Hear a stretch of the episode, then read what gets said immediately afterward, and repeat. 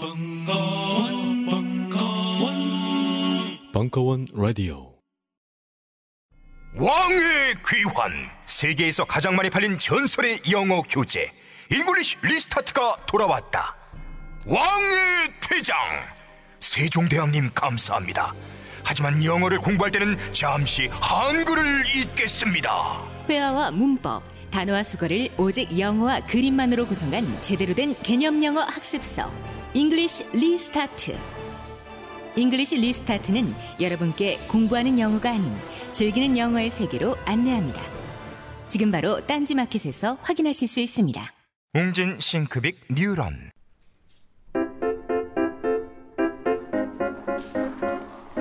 무려 철학 박사 강신주의 다 상담 여덟 번째 시간 가면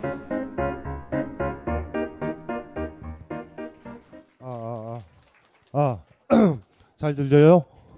네, 얼마 전에 저 몸이 많이 안 좋아가지고요. 위경련도 그래가지고, 예, 지금 요새 지금 몸 상태가 좀 안 좋은데, 뭐 어쨌든지 간에 뭐, 이 손수건은 누가 주셨어요? 포, 포, 유, 유어, 스, sweat. sweat가 땀이, 땀인가요? 예. 이게 제가 이제 이거를 하게 된 게 지금 8회째인데요. 오늘의 테마는 가면이라는 테마인데 이게 갈수록 이게 세져요, 내용들이. 그러니까 세진다라는 게 성적인 것뿐만 아니죠. 그러니까 더 정직해진다라는 쪽에 좀 가까워서 제가 몸이 안 좋으니까요. 몸이 안 좋으니까 이걸 딱 읽으면 많이 너무 아파요, 많이. 그래서 이게 어, 왜 이렇게 나한테 많이 기댈까? 뭐 이런 이런 이런 생각이 들어요. 아 개인적으로 그 인문학 하거나 이렇게 글 쓰거나 이런 사람들을 이렇게 세상에 이렇게 열어놓고 있거든요. 그러니까 이렇게 이렇게 헤드기어 같이 건투면요. 이렇게 해가지고 맞아도 안 아픈데 우리는 책 읽을 때 이걸 여는 방법을 알아요. 그러다 보니까 몸이 안 좋으니까 아까도 지필실에서 이걸 읽고 있다가 어 이걸 내가 어떻게 이거를 하지? 그러니까 막 우울해지는 거예요. 그러니까 우울해지는 내용이 오늘 굉장히 많아요. 의외로. 그래서 이게 어디까지 이게 감당이 될까 이런 생각이 드네요. 혼자 살아야 돼요, 사람은. 그래서 친구들 만나면 한번 생각해 보세요. 친한 친구인데 그 친구가요 매번 올 때마다 엄청난 고통을요 피눈물을 흘리면서 얘기를 한다고 보면 그 친구를 얼마나 만날 것 같아요. 전화해서 다시 만나자 그러면 우리 이럴, 이럴 거란 말이에요. 그러니까 나 바쁘다, 미안하다, 야, 일이 있다. 그래서 이거 자체가 이렇게 보면서 이게 그냥 그냥 업보인가 뭐 이런 이런 생각도 들, 들, 들긴 드는데 자, 일단은 뭐 간결하게 먼저 가면과 관련된 테마들과 관련돼서 일단 전반적인 이제 일단 이걸 다 읽고 나서 많은 부분들을 이렇게 걸러야 되잖아요. 그리고 이제 뭐 이런 문제가 고민이 고민을 보내신 분도 있지만 못 보낸 분들한테 도움이 되는 이야기. 뭐 단순하게 얘기해야죠. 뭐 복잡하게. 뭐 어, 세계에는 세 종류의 인간이 있어요. 아, 갑자기 이 얘기 하니까 그 갑자기 저 생각이 나서 자본론 읽으셨어요? 그렇죠. 세계에는 두 종류의 인간으로 나눠지는데요. 자본론을 읽은 인간과 읽지 않은 인간. 사실은 이렇게 분류법이라는 건 참 자의적이지만 가면과 관련돼서는 세 종류가 있어요. 가면을 쓴 사람과 안 쓴 사람 이렇게 하면 두 종류인데요. 가면을 쓴 사람 아니 한 번도 맨 얼굴을 가면은 맨 얼굴이 전제가 돼야 되는 거예요, 사실은. 그러니까 가면에 대한 질문은요. 내 맨 얼굴은 뭐냐라는 거에 사실은 질문이기도 하고요. 불교에서 많이 쓰는 본래 면목이라는 표현이 있어요. 본래 뭐 쌍판떼기예요, 그냥 면목은. 본래 네 얼굴은 뭐야? 이런 게 본래 면목이거든요. 그것만 찾으면 해탈한다라는 게 불교의 핵심 테마예요, 사실. 그러니까 동서양 할 거 없이요. 자기 맨 얼굴을 찾겠다라는 이거는 유사 이래로 다, 다 적용되죠. 그리고 내 얼굴을 찾으면요. 그때부터 진짜 제대로 자기 삶을 사는 거거든요, 대개는. 그래서 어쨌든지 간에 가면을 쓴 사람들이 있어요. 가면을 계속 쓰는 사람, 쓰고 있는 사람. 그래서 한 번도, 한 번도 이게 가면이라고 의식 못 하고 사는 사람도 있어요. 또 한편으로는 완전히 가면을 벗고 사는 사람이 있어요. 물론 이 사람이 가면을 벗는다라는 거, 벗는 과정을 거치는 거죠. 그래서 먼저 기본 전제는요. 약한 사람이 가면을 써요. 약자가 살아가는 방법이에요. 가면을 쓴다라는 건. 아버지 존경스럽지 않아도 존경스러운 척 하는 가면을 써야 되고요. 무슨 소린지 아시죠? 직장 생활 하시죠?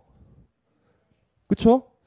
예를 들면 생리적 작용 같은 경우가 가면이냐 아니냐의 아주 단순한 기준이거든요.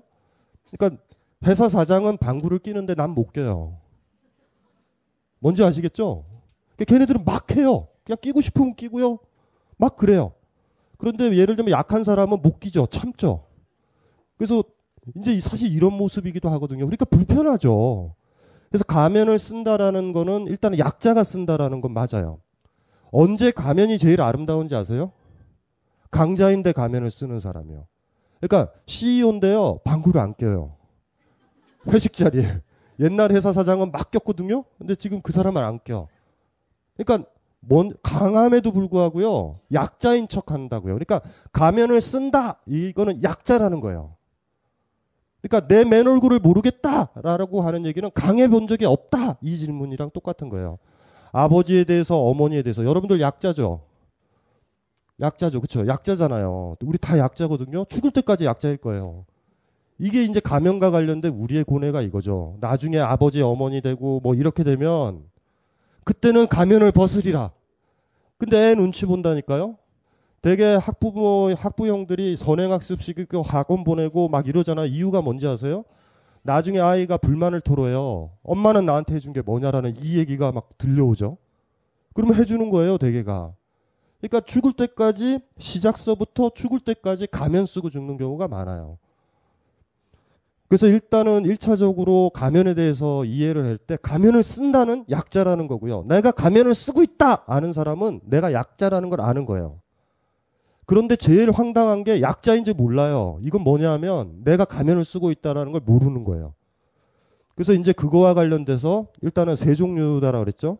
가면을 벗은 사람, 맨 얼굴인 사람. 원래 맨 얼굴인 사람은 없어요. 누구나 꼬맹이 때는 부모가 원하는 얼굴빛을 해야 된단 말이에요. 아이가 왜 우는지 아세요? 아이의 울음은요, 가면이에요. 그 울음이라는 가면을 썼을 때 엄마가 안아주는 거예요. 만약에 그거를 무시했으면 애가 독재자 같죠? 독재자 아니에요. 울어야 되는 거예요. 그러니까 울, 우는 것서부터 우린 연기로 들어가는 거예요. 이렇게 울어줘야 엄마가 나한테 오는 거야.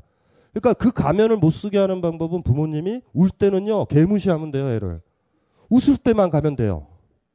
근데 애가 몇 번 이렇게 툭툭툭 던져보니 우, 우니까 막 나한테 오거든요. 막 기저귀도 만져주고 불편한 데는 없니 이러잖아요. 애가 딱 본능적으로 아는 거죠. 요거 좋은 걸 계속 울자. 이렇게 하는 게 많아요. 그래서 결과적으로는 다 가면을 써요. 이 세상 누구나 다 가면을 쓰고 출발하는 거예요. 아버지 앞에서, 어머니 앞에서, 선생님 앞에서 꼬맹이 때 가면을 쓰는 거죠. 이렇게 쓰다가 계속 쓰다가 죽을 때까지 계속 쓰다가 뒤지는 인간이 있고요. 언젠가 벗는 인간이 있어요. 언젠가 벗는 인간. 이렇게 됐었을 때 우리는 그때는 뭔지 모르지만 강해진 거예요. 한번 내가 어른이 된 거고요. 그러면 이제 두 종류죠. 두 종류잖아요. 이게 극단적인 경우인데 요 사이에 사이 썼다 벗었다 하는 애들. 이게 이게 대부분 사람들이에요. 여기 고민들을 보면요. 가면을 의식하는데 되게 뭐냐면 언제 가면을 쓰고 벗는지 잘 몰라서 계속 가면을 쓰고 있는 사람이 있고요. 가면 쓰는 줄을 몰라서 계속 맨 얼굴로 사는 사람들 양극단이 있는데 대부분 사람들은 가면을 쓰고 살, 사는데 벗기도 해요. 마치 이거는 화장이랑 비슷해요. 여자들이 하는 화장이랑. 화장을 하죠? 화장했죠? 오늘 집에 와서 뭐 할 거예요? 제일 먼저. 화장 지울 거잖아요. 근데 사실은 예를 들면 화장을 안 지우는 거예요. 어떻게 내 얼굴을 지워? 이러고 사는 거죠. 그럼 얼굴 떡 되는 거 아니에요. 그러니까 원래 정상적이면요. 가면을 쓰고 벗는다고. 그러니까 이 관계는 뭐냐면 가면을 쓰는 게 약자라고 그랬죠. 가면을 벗는 게 어쨌든 자기 자신의 당당하고 강자라는 거잖아요. 그러니까 우리 인생은요. 보통 사람이면 약자로 약자로 있을 때가 있고요. 강자로 있을 때도 있어요. 이렇게 이렇게 이렇게 왔다 갔다 왔다. 선배 만나면 가면 쓰고요. 후배 만나면 가면 벗고요. 물론 후배도 무서운 사람이 있어요. 그러면 가면을 또 써야 돼요. 그러니까 중요한 거는요. 어쨌든지 간에 세 종류가 이렇게 나눠진다. 극단적으로. 그러니까 양극단을 보셔야 되죠. 가면을 평생 쓰고 있는 사람들이 있어요. 가면을 언젠가 벗는 사람이 있고요. 우리는 가독이죠. 우린 가독이거든요. 썼다 벗었다 썼다 벗었다. 항상 문제는 어디서 벌어져요? 써야 될 때 벗거나 벗어야 될 때 쓸 때가 문제가 돼요. 이거 굉장히 사실은 소중한 거죠. 언제 가면을 벗고 싶으세요? 뭐 이런 문제도 이제 제기가 되겠죠. 많은 것들이. 그래서 우리의 가장 큰 고뇌는 가면을 써야 될 때가 있어요. 또 벗어야 될 때가 있고 이 상태로 살 거예요. 그래서 질적으로는 가면을 벗은 상태로 사는 시간이 더 많아져야 돼요. 조금씩 조금씩. 그래서 언젠가는요. 그러니까 눈 감을 때는 맨 얼굴로 죽는 거예요. 이게 우리의 궁극적인 사실은 목표이거든요. 근데 대개 그렇지는 않아요. 그러니까 중간 정도의 단계, 어정쩡한 단계로 머물 거예요. 그래서 우리의 항상 고뇌는 언제 가면을 써야 되죠? 언제? 생존의 위기, 위, 기가 왔었을 때 가면을 써야 돼요. 그때는 맨 얼굴은요. 그때 맨 얼굴로 하는 경우 예를 들면은 어떤 MT 가면은 반드시 있는 게 야자 타임 아시죠? 그 야자 타임에 농간에 속으신 분들 있어요? 선배들은 궁금한 거예요. 내가 선배라서 무서워서 쟤네들이 나를 존경하는가? 진짜 따르는가? 궁금하니 갑자기 한번 알아보고 싶은 거죠. 그래서 야자 타임을 해요. 어? 우리는 이제 야자하자. 그럴 때 여, 러분들은 어떻게 해야 돼요? 그때 가면을 써야 돼요. 야, 이 개새끼야. 나는 영원히 너랑 같이 있을 거야, 이 새끼야. 이렇게 얘기를 해줘야 되거든요. 이해돼요? 이해돼요? 그러니까 우리 간을 보는 거예요. 너의 맨 얼굴이 뭔지. 그럴 때 진정한 위기가 찾아오는 거예요. 어, 왜 그러지? 계속, 계속, 계속 신부를 시키는 게더안 돼. 어, 그쵸. 갑자기 야자 타임 할 때 진짜 위기가 온 거죠. 그때 소박한 사람들은요, 자기 맨 얼굴을 보여서 야자 타임에 해수된 다음에 어색한, 어색한 관계가 조성이 되고, 그러니까 그럴 때죠. 예, 그럴 때, 가면을 쓸 때, 쓰지 않아야 될 때, 언제 가면 쓰는 게 정당화돼요? 생존과 관련될 때. 이때는 쓰고 있어야 돼요. 만약에 그때 가면을 벗게 되잖아요. 그러면 여러분들 생계가 위기에 빠질 거예요. 직장에서 해고되고 선후배 관계에서 왕따 되고 부모 부모도 부모님의 관계도 안 좋고 다 안 좋아요. 그리고 결과적으로 사회에서 이렇게 버려지는 쪽으로 될 수도 있죠. 또 한편 언제 가면을 벗어야 돼요? 언제? 외로울 때. 가면을 쓰고 사는 건 너무나 외로운 일이에요. 그래서 우리가 친구도 필요하고 애인도 필요하잖아요. 그러니까 사랑하는 사람이 생기면 가면을 벗어야 돼요. 어쩌면 사랑하는 사람의 정의가 또 하나 나온다. 그렇죠? 나로 하여금 가면을 벗도록 하는 사람이에요. 근데 반면 이 사람을 만나면 만날수록 좋긴 해요. 이 남자가 이 여자가. 근데 자꾸 뭐 바흐의 골드베르크 변주곡 얘기해. 난 싫은데. 그러면 막 연습해서 듣고 막 음악이 딱 나오면 막, 막 감동한 척 막 이렇게 해야 돼요. 근데 그, 그 사람은요, 여러분이 흠모하는 사람일 수는 있지만 사랑하는 사람은 아닐 거예요. 누구를 사랑한다라는 거는요, 나의 모습을 보이게 한다. 그건 뭐냐면 그 사람이 내가 맨 얼굴을 보여도 나한테 상처를 안 준다라는 확신이 있기 때문에 벗는 거거든요. 지금 결혼 생활 하시는 분들 중에서도 혹여 아직도 계속 나의 가면을 쓰고 있다. 어, 뭐 견뎌 보시는 거죠, 뭐. 계속 견뎌 보는 거예요. 근데 외롭죠. 그러니까 이제 옆집 아저씨를 만나고 뭐 이렇게 되는 거예요. 옆집 아저씨를 보니 가면을 벗어도 되고 남편, 남편 욕을 하는 거죠, 괜히. 뭐 선생님. 뭐 이러면서 이렇게 이렇게 얘기가 되는 거예요. 그래서 이제 언제 가면을 쓴다고요? 내가 약하고 생계, 생존에 빠졌을 때. 그건 본능적인 판단이에요. 유치한 사람만 가면을 쓰고 있어야 될 때 가면을 벗는다고요. 그런데 그게 가장 확실하잖아요. 가면 쓰면 어쨌든 안 다치죠. 그런데 가면을 벗어야 될 때가 있어요. 계속 가면을 쓰고 있으면 우리는 사랑하지도 못하고 사랑받지도 못하는 거죠. 신혼여행 지금은 그런 지금은 결혼했는데도 아직도 남편이 내 얼굴을 모른다 아내가 내 얼굴을 모른다 있으실 거예요. 어느 사이엔가 결혼이라는 게 하나의 생활이 되어버린 경우가 많아요. 그래서 대학생들 여대생들이 취집이라는 표현을 써요. 많은 커플들이 취업이면서 시집 간다라는 거예요. 그냥 어려운 건 아니에요. 외모만 잘 관리하면 돼요. 먹고 사는데 지장 없어요. 이렇게 만든 게 우리의 현- 사실 현실이거든요. 많은 사람들의 결혼 생활이 실질적으로 사랑으로 이루어지진 않아요. 문제는 이제 체면은 걸어요. 저 돈 많은 남자가 많은 걸 사주고 또 돈 많은 남자들이 되게 부드러워요. 각박하지도 않고 치사하게 뭐라고도 안 그러고 그러니 마음이 편하죠. 그러니 애정이 있는 것 같아. 그래서 이제 결혼하죠. 근데 남편이 부도가 난다. 그때부터는 알죠. 어, 내가 좋아했던 건 돈이었구나. 이렇게 알 수도 있는 거예요. 그래도 어쨌든지 간에 지금 많은 커플들이나 뭐 이렇게 연애하거나 딱 이랬을 때 그 사람들이 사실 본격적으로 이렇게 자기 자신을 질문하게 되면 사랑을 하고 결혼할까? 그 낭만적인 생각은 버리셔야 돼요. 많은 커플들이 시작을 할 때 어쩌면 어떤 커플이 좌절할 때 헤어질 때 경제 문제가 결정적인 영향을 끼쳐요, 사실은. 그게 우리의 조건이거든요. 그런데 이제 예를 들면 결혼을 할 때 가장 큰 고전적인 문제는 그거죠. 남자 여자가 다 사- 사랑하고 사랑받기를 원하면 내가 연기하고 있고 가면 쓰고 있는 거를 누군가 사랑해 주는 건 원하지 않아요. 모든 배우들이나 영화 배우들, 연기자들의 특징들이 뭔지 아세요? 나는 그렇게 고상한 여자가 아닌데 드라마에서 난 고상하게 나왔다고. 근데 남자들이 여자들이 나를 그걸 좋아해요. 그럴 때 사실 외로움이 오죠. 나는 그런 여자가 아닌데, 그런 남자가 아닌데. 이런 것처럼 외롭죠. 자꾸 그걸 강요해요. 당신은 이런 모습인데. 그 가면만 보고 누구가 좋아하면 외로워지는 거죠. 그래서 연예인들이나 스타들이 혼자 술 마시고 뭐 사고 치고 그러는 이유 중에 하나가 외로워서 그런 거예요. 외로워서 정확하게. 근데 똑같죠. 내 맨 얼굴을 보여줘야 되죠. 내 가면을 좋아하면 안 되잖아요. 나를 좋아해야죠. 내가 또 맨 얼굴로 누굴 좋아해야 되죠. 좋아하는 척하면 안 되죠. 그러니까 이제 신혼여행 가가지고 이제 얘기를 하는 거죠. 신혼여행 때 부부싸움 많이 나고요. 이혼도 많이 해요, 그때. 왜냐하면 갑자기 가면을 쓰고 있는 게 난데 그때 얘기한 거예요. 남자친구한테. 시, 새신랑한테. 사실 당신이 일곱 번째 남자예요. 뭔지 알죠?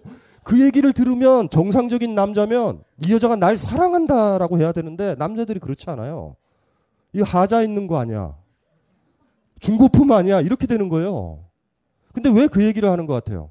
이제 시작하니 내 맨 얼굴로 사랑을 받고 고백이라는 게 그래서 이루어지는 거예요. 옛날에는 80년대, 70, 80년대, 90년대 초반, 70년대까지는 그런 그런 사랑의 고백들이 많아 가지고요. 제주도 가 보셨어요? 그 당시에 신제주가 처음 개발됐었거든요. 70년대, 80년대. 신제주 아시죠? 제주도에. 옛날에 신혼여행은 다 제주도로 갔었거든요. 그러면은 저녁쯤 되면요. 제주도에 가보세요. 그 신제주 가보면은 호텔이 쫙 있는데 호텔이 사실은 겉에서 보면은 커튼 걷으면요 다 보여요 속이. 그래서 거기서 이렇게 담배 피우고 있으면 생각이 들죠. 1층 침대에서 사랑 나누고 2층 침대에서 사, 사랑 나누고 3층에서 사랑 나누는 그림이 그려져요. 근데 되게 저 멀리서 보면은 남자들이 나와서 담배를 피고 있어요. 못 받아들이는 거예요. 어, 못 받아들이는 거예요. 맨 얼굴이 딱 오, 와, 오, 오는데 못 받아들이는 거예요. 그런 비극들 있잖아요. 근데 그거는 잘 들어보면 진짜 내 여자가 아니면 내 남자가 날 사랑하는 거예요. 이게 내 모습이에요. 그리고 아는 거죠. 내 모습으로 사랑받고 사랑해야 되는 거 아니에요. 지금까지 남자는 당신인 것처럼. 그래서 이게 딜레마인 거죠. 그런데 내가 그 사람을 좋아해서 또 가면을 쓰면 순간은 이제 넘어가는 거예요. 근데 외로움이 찾아드는 거죠. 이 사람은 이 얼굴을 요구해요. 근데 돌아보면 내가 내가 자초한 거야. 난 사실 바흐 싫은데 좋아한 척 한 거예요. 그럼 평생 여러분은 저주받아요. 바흐. 바흐는요 좋아하면 굉장히 좋아할 수 있지만 시, 굉장히 지루한 음악이에요. 바흐 연주는요 깊게 들으면 감동을 주지만 처음에 몇 번 들으면 이 지루한 반복은 무엇인가 무미건조하죠. 그래서 보통 필자들이 글 쓸 때 바흐 틀어놓고 해요. 똑같기 때문에 똑같아요 톤이. 이런 것처럼 이제 정리는 되시죠. 그러니까 중요한 게 우리는 다 약자로 태어나죠. 꼬맹이가 뭐 해요? 밥도 못 먹고 이빨도 없잖아요. 인간이 가진 가장 큰 특징은 뭔지 아세요? 만물의 영장 아니고 만물 중에 제일 쓰레기예요, 사실. 왜냐하면 몇 년 사이에는 절대적으로 누군가가 도와주지 않으면 우린 죽어요. 이빨도 없고 걷지도 못하고 키지도 못해. 아프리카 아시죠? 아프리카. 아프리카 초식 동물 태어나면 1시간, 2시간 내에 그 새끼는 걸어야 돼요. 어머니 자궁이랑 통째로 이렇게 태반이랑 뚝 떨어졌을 때 피냄새 나죠? 초원에서 피냄새가 쫙 풍기면요. 한 시간 사이에 하이에나들이 몰려, 몰려들어요. 그러면 그 애 그 어떻게 업어요? 초식 동물이 애 없는 거 봤어요? 깝깝해요. 제일 심각한 게 뭔지 아세요? 태반에 걸린 아이예요. 태반에 걸리면 뭐냐면 안에 있을 땐 쫀득쫀득해서 괜찮은데 햇빛이 내렸지면 얘가 굳어. 그럼 애가 발이 꼬여 있는 거 이렇게. 그걸 어떻게 해요? 말이나 소 같은 거 입, 발로 그걸 어떻게 뜯어요? 거기 있는 거예요. 있, 어요 근데 느낌이 들죠? 하이에나들이 모여들어요. 그럼 걔 놔두고 가는 거예요. 그래서 이제 걔가 일어나는 거죠. 일어날 때 툭툭 터주는 거예요. 한 시간? 한 시간 뒤에 태반 버려놓고 떠나나, 떠나야 돼요. 그, 그곳을. 그 이빨도 나 있어요. 걔네들은 다 먹을 수 있어요, 사실. 근데 우리는 딱 태어나면 걸어요? 이빨은 언제 생겨요? 이빨 났다고 막 난리잖아요. 뭐 8개월 때 이빨 났다고. 그 이빨 쓸모도 없어요. 뭐, 뭘 씹어 먹어요, 다. 애들은 이틀, 3일 지나면 초식 동물들은요, 풀을 먹기 시작해요, 슬슬. 독립돼 있거든요. 근데 우리는 태어나자마자 독립이 안 돼요. 누구한테 의존해야 된다고. 의존하는 그 사람이 강한 사람이고 난 약자잖아요. 그래서 어떤 그 진화 심리학자들이 그렇죠. 저 아이들의 저 강교한 얼굴을 봐라. 저 해맑고 천사 같은 저 얼굴을 봐라. 젖달라고 하는 저 가면을 보라. 얼마나 가증스럽지 않은가. 그거에 속아서 어머니들은 또 먹이죠. 사기, 사기, 사기 당하는 거예요. 정확하게. 다른 사람이요. 젖을 먹여도 그 사람 쪽으로 가요, 아이는. 독립되는 순간 아이는 끝난 거예요. 어머니가 애 때려서 키우는 것보다 양부모가 애한테 따뜻하게 하는 게 아이는 그게 더 좋아요, 다. 물론 뭐 나중에 막 이상한 교육 받아서 뭐 출생의 비밀 뭐 이런 뭐 이런 거 해서 그런 그렇지만 대개는 상관없어요. 그래서 이제 정신분석학자나 그런 진화심리학자들이 그러거든요. 우리는 태어났을 때 아기가 왜 예쁜지 아세요? 아기가 징그럽다고 생각해 보세요. 애를 낳는데 여러분 지금 얼굴이야. 그럼 어머니가 여러분을 버렸을지도 몰라요. 그런데 아이들 해맑죠. 진화심리학자들은 그렇게 설명하더라고. 저 아이들의 저 강교한 해맑은 얼굴을 봐라. 백치인 것 같고. 근데 아시죠? 애들이 애들이 선해요? 아, 선하지 않아요. 애들 노는 거 자세히 관찰해 보세요. 개미를 찢고요, 발로 밟고요, 동네 애들 패고요, 이러고 있다라는 거 아실 거예요. 자세히 보세요. 소파 방정환 선생을 그닥 좋아하지 않아요. 인간은요, 인간이 돼야 되죠. 그쵸? 애들은 굉장히 탐욕스러워요. 자기 거 더 챙기려고 그러죠. 그쵸? 분위기 안 좋으면 물론 그래요. 엄마한테 빼, 엄마한테 뺏었던 거 엄마가 우는 척하면 주죠. 왜 주는지 아세요? 지금 요거 뺏었다간 다섯 끼를 굶을 수 있다를 알아요, 애가. 뭐 너무 인간에 대해서 좀 잔혹한가요? 어쨌든 꼬맹이 때 그렇게 우리는 가면을 쓰는 거예요. 이쁜 가면은 이쁜 짓 한다라는 거 아시죠? 그래서 아이가 중간에 미운 일곱 살 뭐 이럴 때 있죠. 그때 돼서 애가 좀 착각에 빠진 거예요. 아직 독립이 안 됐는데 맨 얼굴을 보일 때가 있어요. 그때 그때 애가 그때 애가 충격을 좀 받아요. 충격을 받다가 어 이건 아니구나. 다시 또 가면을 써, 써요. 그때 그때 그때가 그때 중요하거든요. 그리고 7살 지나서 14살에서 5 중학교 2학년 3학년 때 또 맨 얼굴을 보이다가 또 고생을 한 번 하고 또 써요. 두 번 벗어요, 두 번. 질풍노도의 시기가 뭔지 아세요? 애가 가면을 벗어 던지고 달리기 시작할 때가 질풍노도의 시기예요, 그게. 그래서 일단은 우리가 출발 자체는 가면을 쓰는 거고요. 군대 갔다 오신 분들 있죠? 이등병은 가면을 써야 돼요? 이등병이 뭐 날씨 덥다고 아씨 뭐 이러고 있으면요 군대 생활 못 하잖아 가면 써야 되죠 언제 맨 얼굴이 좀 나와요 병장 때 물론 소대장이 없을 때 그러니까 일단은 우리는 약하게 태어나기 때문에 가면을 쓴다라는 거죠 그래서 우리의 성숙은 이렇게 보면 돼요 아이가 맨 얼굴이라고 생각하지 마시라고요. 아이로 돌아가는 문제는 아니에요. 가면을 쓰는 거예요, 우리는. 출발 자체가. 약자는 가면을 쓰니까. 그래서 시간이 가면 갈수록 성숙하다면 가면을 벗는 거예요. 근데 우리는 여기 계신 분들은 되게 가독일 거예요. 가면을 쓰는 경우가 있고, 예, 벗는 경우도 있고. 오늘 상담하신 분들은 그 중간 단계에서 힘드신 분들이에요. 타이밍이 잘 안 맞는 분들. 가면을 타이밍이 안 맞아요. 되게 고뇌는 그런 거죠. 써야 될 때 벗어서 고생하신 분. 벗어야 될 때 써서 외로우신 분. 이렇게 이제 양분되고요. 또 극단적인 경우는 애, 초에 계속 써 있어서 선생님 맨 얼굴이 뭔지 까먹었어요. 어 이런 분들. 그리고 극단적인 분이 있어요. 메르소님 오셨어요? 저분의 특징. 가- 가면이 없어요, 나는. 이런 분들이 있어요. 나중에 한번 보자고요. 그건 가면이 있는지 없는지. 양파 껍질 같아서 껍질을 양파를 딱 벗기면 맨살이 나와서 맨얼굴로 보이지만 그게 또 가면이에요. 예전에 이성복 시인이 유명한 얘기 했잖아요. 시에서. 그의 나는 가면을 벗은 줄 알았는데 가면 속에도 다시 또 가면이었다. 그러니까 이중 가면도 있어요. 막 이건 맨얼굴이다 했더니 집에 가보면 알잖아요. 내가 오늘 맨얼굴로 진실을 고백한 줄 알았더니 가봤더니 어 굉장히 멋진 가면이었는 걸 진실을 위장한 가면. 양파 껍질 같아요. 한번 벗기면 또 가면이 또 나오고 또 나올 수도 있어요. 그래서 어쨌든지 간에 버라이어티는 거기에 이렇게 걸려 들어가요. 요게 이제 중심 테마는 좀 잡히셨죠. 그러니까 요게 요게 이제 모든 분들한테 적용돼. 그 디테일은 모르겠어요. 가면의 색깔, 가면이 어떤 정도 두께인지는 잘 모르겠고요. 무엇을 위한 가면인지 모르겠어요.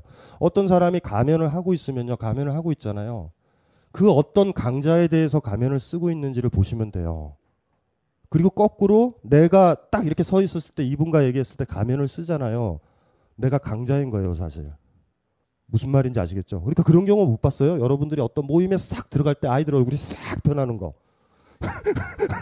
그리고 뭐, 넣으세요? 약간의 싹 그 그 그 그 어떤 어떤 쥐꼬리 같은 걸 볼 때가 있는데 갑자기 애들이 얼굴이 싹 그러니까 막 아 수다 떨고 있다가 갑자기 조용해질 때, 예? 아 그때 우월감을 느끼셔도 돼요. 이것들이 가면을 썼군. 가면 쓰는 게임이에요. 가면 쓰는 게임. 그 버팅겨도 돼요. 그때 버팅겨도 돼요. 가면 안 써도 돼요. 가면 안 쓰는 사람은 무조건 강한 거예요. 그래서 강해지려고 하는 사람들은요, 가면을 안 쓰려고 노력하면 돼요. 대신 생계 위협에는 직면할 거예요. 인간관계 파탄은 각오하셔야 돼요. 무슨 말인지 알죠? 강해진다라는 건 고독한 거고 외로운 거예요. 무슨 말인지 알죠? 권력자가 얼마나 이 세상 우리나라에서 제일 어, 외로운 사람이 두 사람이잖아요. 박근혜, 이건희. 쌍두마차다. 외로워요. 이건희 앞에서 다 가면 쓰지 않아요? 예전에 아파서 병원 갔다서 미국 갔다 왔는데 그 많이 배운 사람들이요. 뭐 삼성전자 사장 막 이런 사람들은 막 박사학위 있고 이러잖아요. 얼굴 표정 맞죠? 막 왕이 아프실까봐 막 저한 얼굴도. 뭔지 알죠? 그래서 가만히 보고 있죠. 외롭죠? 이건희도 외로울 거예요. 저 새끼들 가면 쓰는 거 아는데 또 이건희의 또 쓸쓸함이 뭔지 아세요? 애들이 가면 벗는 거는 싫어해요. 애들이 진짜 가면 벗어서 그럴 수도 있는 거 아니에요. 왜 회장님은 목이 없어요? 뭐 이런 얘기를 하면은 이런, 이런 얘기를 하면 많이 아파요. 뭘 원하세요? 다른 사람들이 어떻게 했으면 좋겠어요? 후배가. 여러분들이 이제 거꾸로예요. 약자가 아니라 강자야, 선배야. 누구의 선배고 상급자예요. 후배들이 가면을 벗고 나오는 거 감당할 수 있어요? 부탁하고 싶지 않아요? 제발 가면 써라. 진실을 얘기하지 마. 그러니까 이게 여러분들이 어떤 자리에 있든지 간에 여러분들보다 약자는 있어요. 그럴 때 그 약자들한테 가면 쓰기를 요구할 거예요. 또 강자 앞에서 그쵸 강자도 있죠. 그럴 때는 화가 나요. 내가 왜 이 가면을 쓰는지. 그래서 정상적인 사람이라면 가면을 쓰고 벗고 해요. 여러분이 가면을 벗는 순간 무슨 일이 벌어지냐면 나 여러분보다 약했던 모든 사람들이 맨 얼굴로 진실되게 가면 안 쓰고 공격해 들어오고 얘기하는 거를 감당할 자신이 있어야 돼요. 그게 만만 만만한 건 아닌 것 같아요. 자, 네, 저 하나 하나 하나를 예 하나를 할게요. 착한 사람 컴플렉스 닉네임 총체적 난국. 총체적 난국님 오셨어요? 어, 이분 좀 워밍업을 먼저 해볼게요. 네. 아, 나 방송에 맥을 끄는 광고 짜증나시죠?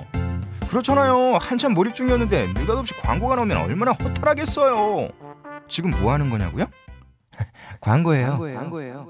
벙커원 멤버십에 가입하시면 광고 없는 순결한 방송을 라디오가 아닌 HD급 동영상으로 감상하실 수 있습니다. 50% 특별 할인 기간 얼마 남지 않았습니다. 서두르시라 졸라. 32살의 청년입니다. 정 컴플렉스 트라우마의 종합 선물 세트 같은 인간입니다. 일단은 제가 강의했던 내용과 정반대의 인간형이라고 스스로 생각을 하시고요. 자, 1. 우선 1. 요새는 집에서 운영하는 식당 일을 도우면서 하고 싶었던 공부와 일을 준비 중입니다. 문제는 저의 병적인 근면, 강박증입니다. 군대에서도 병적으로 일을 해서 동기들과 부딪히는 일이 많았습니다. 여기부터 먼저 얘기를 할게요. 이분의 그 하나의 성격은 여기서 오는데 저- 절대적 가면인데요. 열심히 일하는 노예 같은 거예요. 안 쫓겨나려고. 안 쫓겨나려고 하는 그, 그 본능적인 것들이 있어요. 근면해야 돼요. 나는 근면해야 돼요. 굉장히 일을 많이 해야 돼요. 열심히 해야 돼요. 막. 여러분들이요, 느낌이 있어요. 월요일 날 갔는데 해고당할 것 같아요. 그럼 여러분들이 직관적으로 뭐 하는지 아세요? 일하기 시작해요. 아직 일거리가 있어요. 나는 나가면 안 돼요. 그, 그게 뭘 얘기하는지 아시겠죠? 막 일하려고 한다고요. 나는 필요해요. 당신들한테. 아우슈비츠 같은 데에서 죽기 전에 있죠요. 가스실에 들어가기 전에 사람들이요. 나는 아직도, 아직도 가스실에 들어가면 안 돼요. 막 텃밭 일구고 있어요.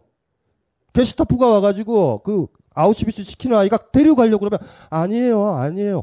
이거, 이거 조금 더 속구고 가야 돼요. 그런 영화 보셨죠? 마지막에 그 일에 막 몰입한단 말이에요. 근면하게. 난 필요해요. 누구한테? 그 사람한테. 군대에서 왜 근면했는지 아세요? 군대가 힘들었, 힘들었던 거예요, 사실. 그러면 까라는 대로 까는 거예요. 난 필요한 사람이에요.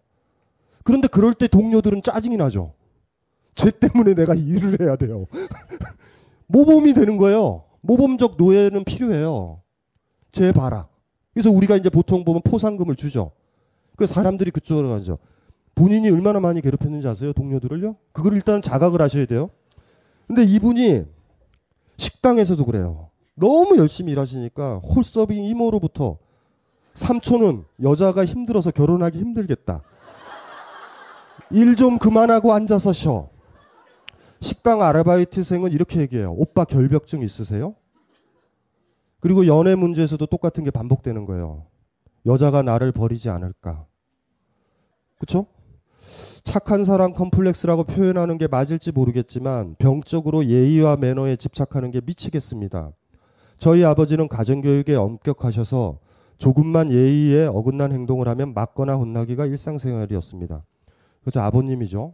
예, 모든 모든 인생의 파탄과 파국과 여러분들의 난국에 처한 거는 여러분 탓이 아니에요. 대개가 부모 탓이라고요. 사실은요. 대개가 자 집에 가서 부모님한테 사실 따져야 돼요.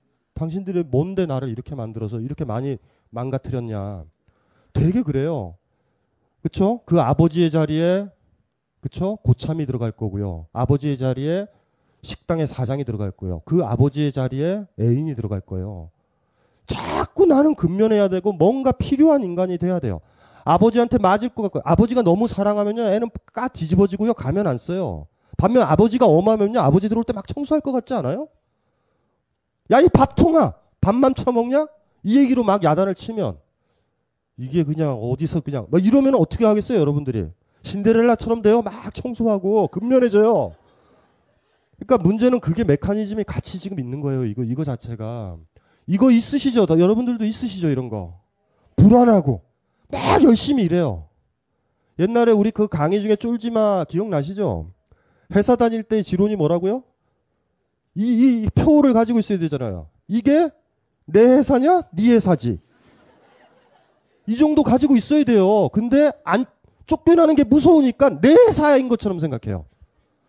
내, 그러니까 뭔지 아세요? 나 잘리면 회사가 망한다라고 생각해야 편하잖아. 그러니까 목숨 걸고 일해요. 막 내 회사 막 걱정해요. 사장한테 사장님 우리 이렇게 해야 돼요. 제가 밤새도록 잔업할게요. 막 이러잖아요. 사장이 당혹스러워요. 이게 내 회사지 네 회사냐 이 새끼야? 사장이 그럴 수도 있어요. 그러니까 중요한 건 우리가 쫓겨날 것 같은 거예요. 두려운 거예요. 난 필요한 사람이에요. 누구한테? 내 자신한테가 아니라 그 강한 사람한테. 군대든 누구든. 내가 열심히 참호 잘 만들면 나 구박 안 한다고. 내가 뭐 열심히 하고 집 청소를 하면 나는 안 쫓겨나요. 그러면서 내 동생을 딱 보는 거죠. 저 새끼 일 안 하는 거 보니까 쫓겨날 것 같다. 안 쫓겨나요, 걔가. 내가 쫓겨나요, 대개가. 열심히 일한 사람들이 되게 쫓겨나요. 왜 쫓겨나는지 아세요? 걔는 나가라고 하면 나가요. 투쟁 안 하고.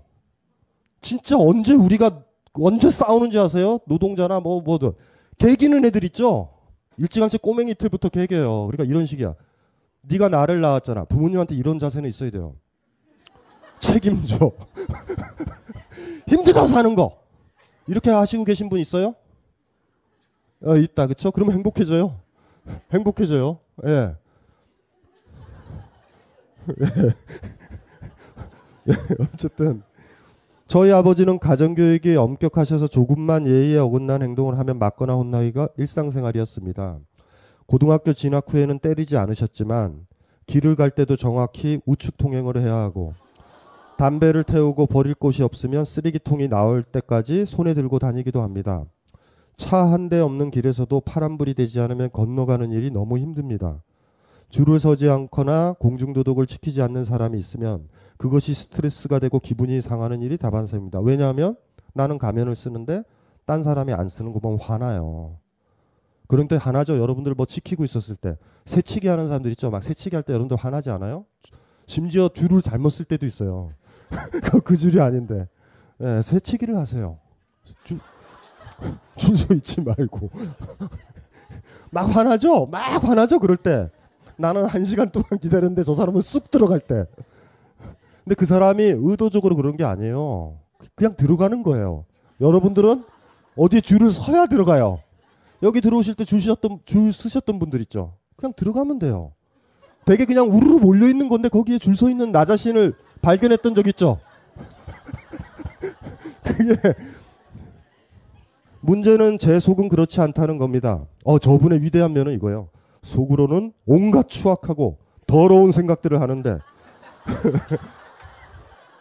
겉으로는 착하고 예의 바른 사람처럼 살아가는 제가 너무나 위선적이지 않은가 하는 예 스트레스 푸는 법도 모르는데요. 어디서부터 무엇을 고쳐가야 할까? 예 전형적인 예 전형적인 아주 약자세요. 전형적인 착한 분이에요. 착한 분. 저분 애인 있으세요? 여기 계신 분들 중 여기 벙커에서 그 맞선 프로 프로그램 하죠. 저분은 거기 와야 되는데 저분을 만날 때 그 여자분이 행복하려면요 강하셔야 돼요. 구박 엄청 해야 돼요. 그럼 여러분한테 잘해줄 거고. 어 이분은 그 아버지의 자리에 여러분이 가면 이분은 통제하기 쉽고요. 화도 안 낼 거예요 여러분들한테. 시킨 대로 할 거예요. 파스타 먹고 싶다 그러면 파스타도 먹고요. 다 돼요. 대신 이분한테 약한 모습을 보면 이분은 여러분들 짓밟고 공격할 거예요. 무서운 사람이에요. 본인이 그 뭔지 아시겠죠? 왜 그러냐면 풍선, 풍선. 물풍선 알죠? 물풍선 꽉 눌러요. 어느 부분에서 터질까? 가장 약한 부분에서. 지금까지 이분은요, 세상에서 다 프레스를 걸어요. 뭔지 알죠? 다 눈치 보게 만들어. 압박이 굉장히 크신 분이요. 저 선한 얼굴 이면에는요, 그 폭력성이 보여요. 폭력적인 데가 있어요. 그 그거를 잘 아셔야 돼요. 왜 그러냐면 풍선이요. 약한 골이 안 터지는 방법은 뭐예요? 가장 강한 부분에서 터져 나오면 돼요. 뭔지 알죠? 터져 나오면 돼요. 가정 폭력을 일삼는 아버지요. 바깥쪽에서는요. 강하게 폭력도 행사 못 해요. 대개가. 우리 영화를 보면 연쇄 살인범들의 특징 있죠. 아동 애들 막 잡고 성추행하는 애들. 걔네들의 특징은 여려요 다. 센 애에게는 no라고 못하니 약자를 찾아 헤매요. 약자가 어린아이가 제일 좋죠. 우리 저 예전에 그 성추행범, 아동 성추행범 있었죠. 그 부모들이 어떤 사람인지 알죠? 개패듯이 팼다고. 그리고 주변 사람들한테 인터뷰하면요. 너무 착한 분이에요. 선한 사람이라고 그랬다고. 그러니까 진짜 좋은 사람들은 좋은 남자, 좋은 남자 만나고 싶죠. 좋은 남자 만나고 싶으면 김호중 같은 애들이 허당해요, 다. 겉은 야수 같죠? 부드러운 남자를 조심하세요. 가면 쓰고 있는 거예요. 부드러워야 돼요, 노예는. 약자는요, 부드러운 가면을 쓸 수 있거든요. 그래서 중요한 거는요, 얼굴이 더 거칠어지셔야 돼요, 나중에. 그리고 애인을 사귀려면요, 특히 애인이 만약에 약자라고 그러면 나중에 결혼하면 아이도 낳잖아요. 아이한테 폭력 가요. 아버지가 그 유산을 물려준 거예요. 약자한테 계속 폭력이 내려가는 시스템에 지금 들어가 계시거든요. 그러니까 그거를 방지하는 방법은 아버지와 싸워야 되고요. 더 터져 나와야 돼 거기서. 그걸 참아내면 그 압력은 약자한테 계속 가는 거예요. 더 무서운 게 뭔지 아세요? 본인의 아이가요. 또 학교 가가지고요. 아버지한테 맞았으니 다른 아이들 왕따 시켜요. 폭력은 윤회돼요. 끊으셔야 돼요. 아버지가 못 끊으셨어요. 아버지 욕하지 마세요. 아버지 약자예요. 약자라서 가면만 쓰고 있을까 너무 힘들죠. 다 당했죠. 근데 딱 집에 들어오지 있는 거예요.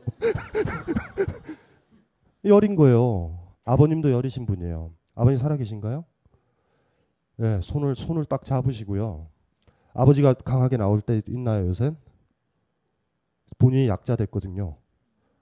그러니까 지금 그걸 잘 하셔야 돼요. 본인한테는 지금 아버님은 역할은 끝나셨고 아들한테 있죠. 총체적 난국님한테 지금 총체적 난국이 와 있는 거예요, 이렇게.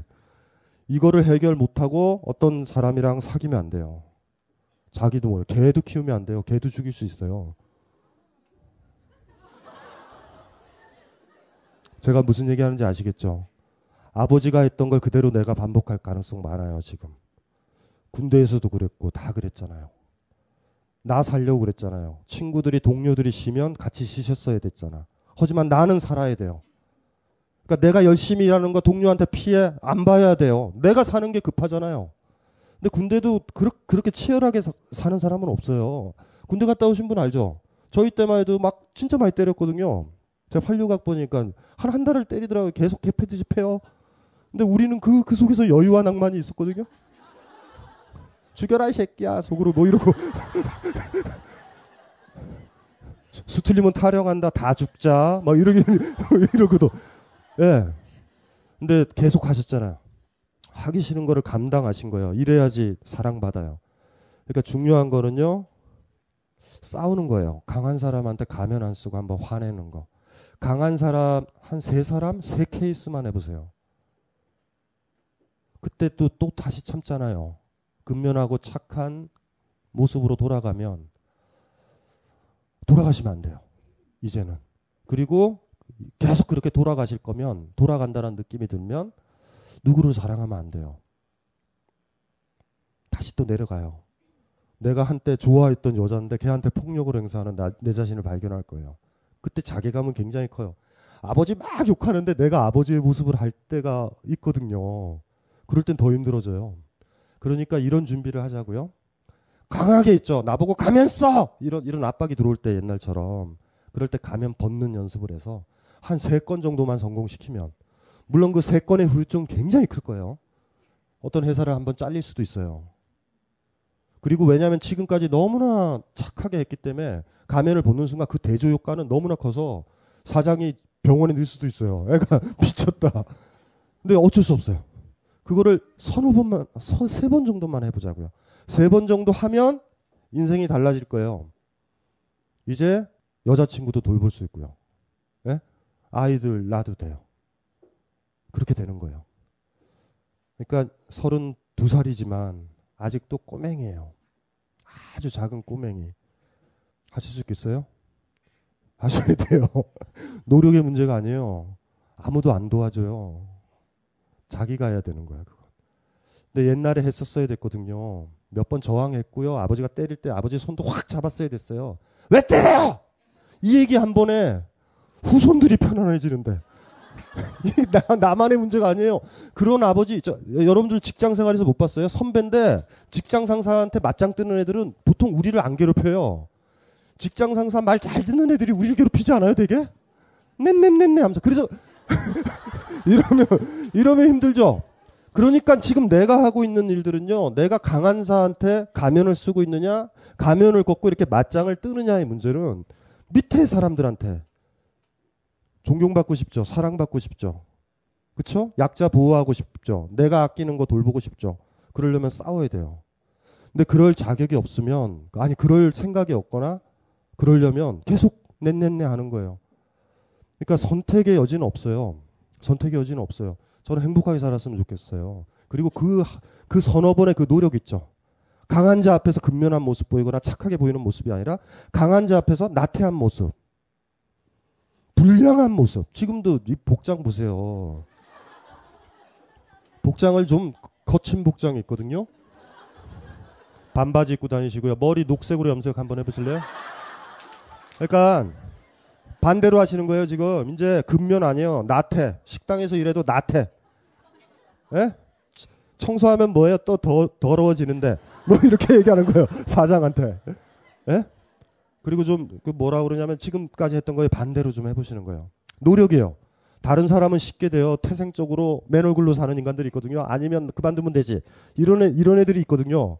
근데 그런 애들은 굉장히 먼 아이들이에요. 본인한테. 그 노력해야 돼요, 지금. 그래서 더 많은 책임을 지기 전에 애인도 생기고 선배도 되고 후배도 너무 많이 생기는 나이 들기 전에 불량스러워져야 돼요. 음, 착하지 않아야 돼요. 노력을 하시는 거예요. 아주 의도적으로. 할 수 있겠어요? 복장서부터? 힘드실걸요? 염색 저렇게 수염 기를 수 있어요? 예? 하루에 한 번씩 당연히 면도하죠. 저렇게 기르, 기르실 수 있냐고요. 길러보세요. 하실 수 있, 있, 제가 방법 가르쳐 드리는 거예요. 반대로 하시면 돼요. 불량, 나태, 힘들어? 막 이런 거요.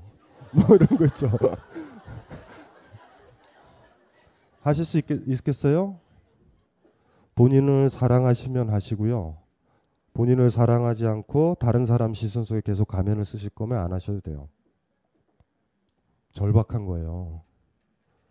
절박한 거. 예, 그랬으면 좋겠어요. 자, 정확한 시간이죠. 자, 다시 로비로 올라가셔서 아이스 커피를 사세요.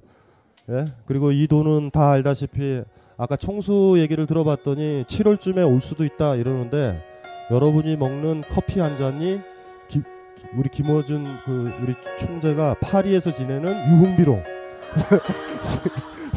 쓰이니까 예. 한 10분 뒤에 뵐게요. okay. I woke up in heaven today. She kissed me, I floated away, away. Never felt anything so great. 직장인 여러분, 남들은 다 잘 사는 것 같은데 나만 힘들다고 느끼십니까? 구직 중인 여러분, 친구들은 다 알고 나만 모르는 뭔가가 있다고 생각하십니까? 취업을 준비하는 히치하이커를 위한 안내서. 딴지일보의 가장 도발적인 필진 춘심 애비가 남들은 다 알고 여러분만 모르는 직장생활 이야기를 디벼드립니다. 취업을 준비하는 히치하이커를 위한 안내서. 전국 온오프라인 서점과 딴지마켓에 있습니다.